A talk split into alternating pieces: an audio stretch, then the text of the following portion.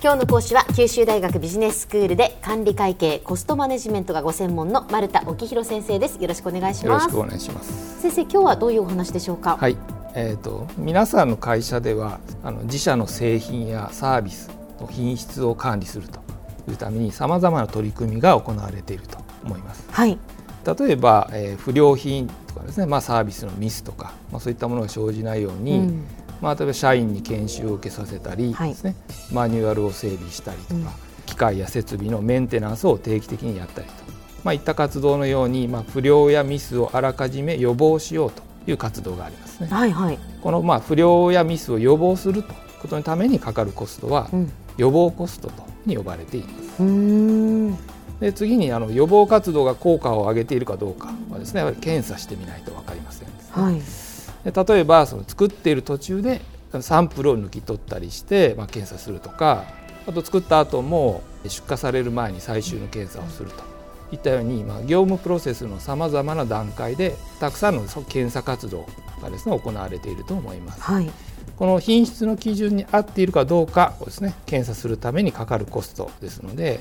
製品やサービスの品質の状態を基準に照らし合わせて評価しているので、うん、評価コストという呼ばれ方がしています。はい、えー、しかしそれでも、まあ、不良とかミスがですね、まあ、起きてしまったらですね、え。ー、まあ、それにもちろん対処しなければなりません。うん。でもその対処っていうのはまあ不良やミスがお客さんの手に渡る前に見つかったのかそれともお客さんの手に渡ってから見つかったのかによって大きく変わってくるとはい、そうですね、はい、で例えば、えー、それがお客さんの手に渡る前に見つかったのであれば、うんうん、まあ、もちろん手直しが必要ですし、まあ、手直しできないという場合もあるでしょうから、まあ、その場合は廃棄。で、まあ、別のものを作り直すと。いうようなことがまあ必要になります。でこのように、えー、お客さんの手に渡る前につまりその不良やミスがまだ会社の内部にある段階、まあ、その段階でそれを見つけて、まあ、手直ししたりするためのコスト。品質の基準に合わせることにまあ失敗したという状態ですから、うん、しかしまあ会社内部で見つけていますので、会社内部で見つけて対処していると意味で内部失敗コストと呼ばれています。はい。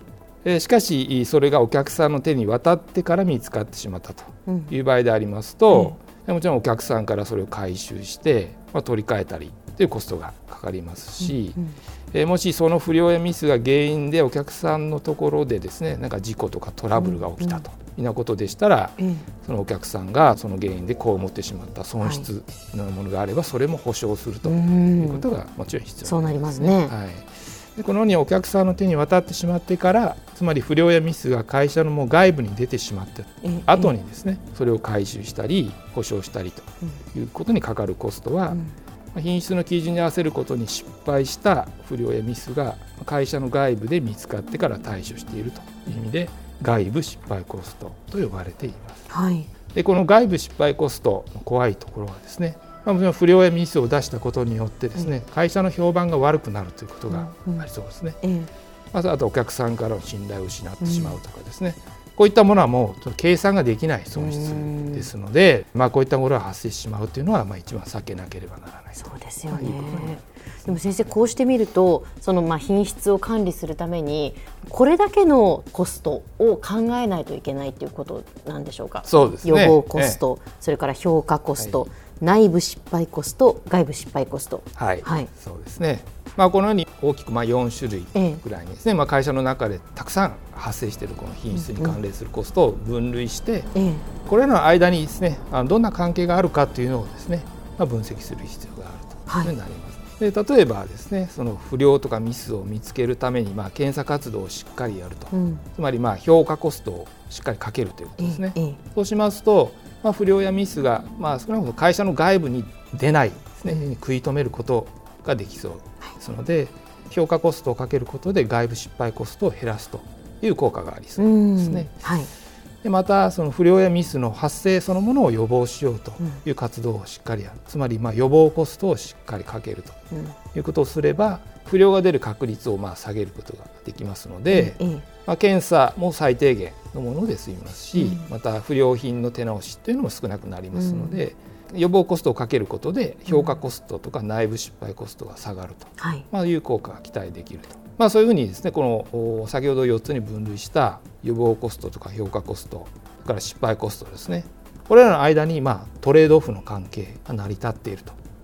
トレードオフの関係っていうとどういう、はい、まあ、例えばその予防コストや評価コストをしっかりかけておけば、うん、まあ、失敗コストを減らすことができると、はい、まあ、その逆もありますね。予防コストや評価コストを、まあ、ケチっていると、うん、失敗コストが増える原因になりますよという、まあ、そういう関係が成り立っていると。自分いかに早い段階でやっぱりそのしっかりこうコストをかけて不良なものを外に出さないかっていうこれはすごい大切ですよね。はい。先ほどお話ししましたその外部失敗コストはもう計算できない損失を含んでいますので、えーはいはい、絶対下げなければならないということになりますね。うんうん、でこの世間でこう品質が高いというイメージがある会社があると思いますが、はい、まあ、そういう会社はやはりこのうちの予防コストをしっかりかけているという特徴がありますし、えー、またその予防コストの中でもですね教育コストを非常に重視してかけているとふうに言われています、うん、その教育コストっていうのは、はい、その社員の意識づけっていうことなんでしょうそうですね。もちろんそういう専門知識もつけたりとか、えー、もちろん意識づけも、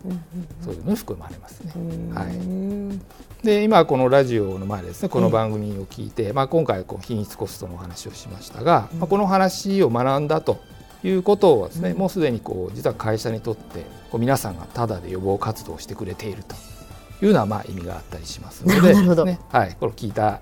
今回のお話をぜひ生かしてですね、ねえー、欲しいなというふうに思います。これはもう会社にとっては教育コストだったっていうそういうことに実はなっているということですね。ということですからね、はい、有益な話を皆さん今日聞いたっていうことですよ。そういうことだと思います。はい。では先生今日のまとめをお願いします。はい。えっ、ー、とまあ品質を高めるためにですね、不良が出てから見つけて対処するということではなくて、まあ不良が出ないようにまあ、教育とかメンテナンスというまあ、予防のために日頃からしっかりとコストをかけておく必要があると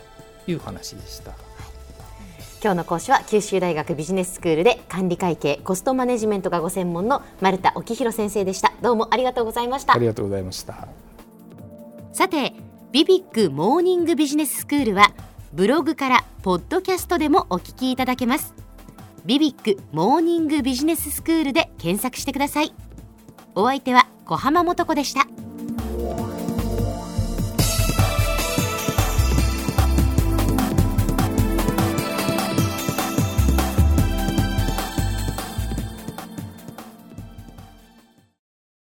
ゾクゾクグイグイメラメラつながる。ゾワゾワハラハラメキメキつながるズキズキ。モワモワほかほか。つながる。キリキリ。ザワザワキュンキュン。ガンガン。ワクワク。ウズウズドキドキ。ルンルンバクバク。九州人のいろんな気持ちつなげます。九州から輝こう。キラキラつながる。 QTnet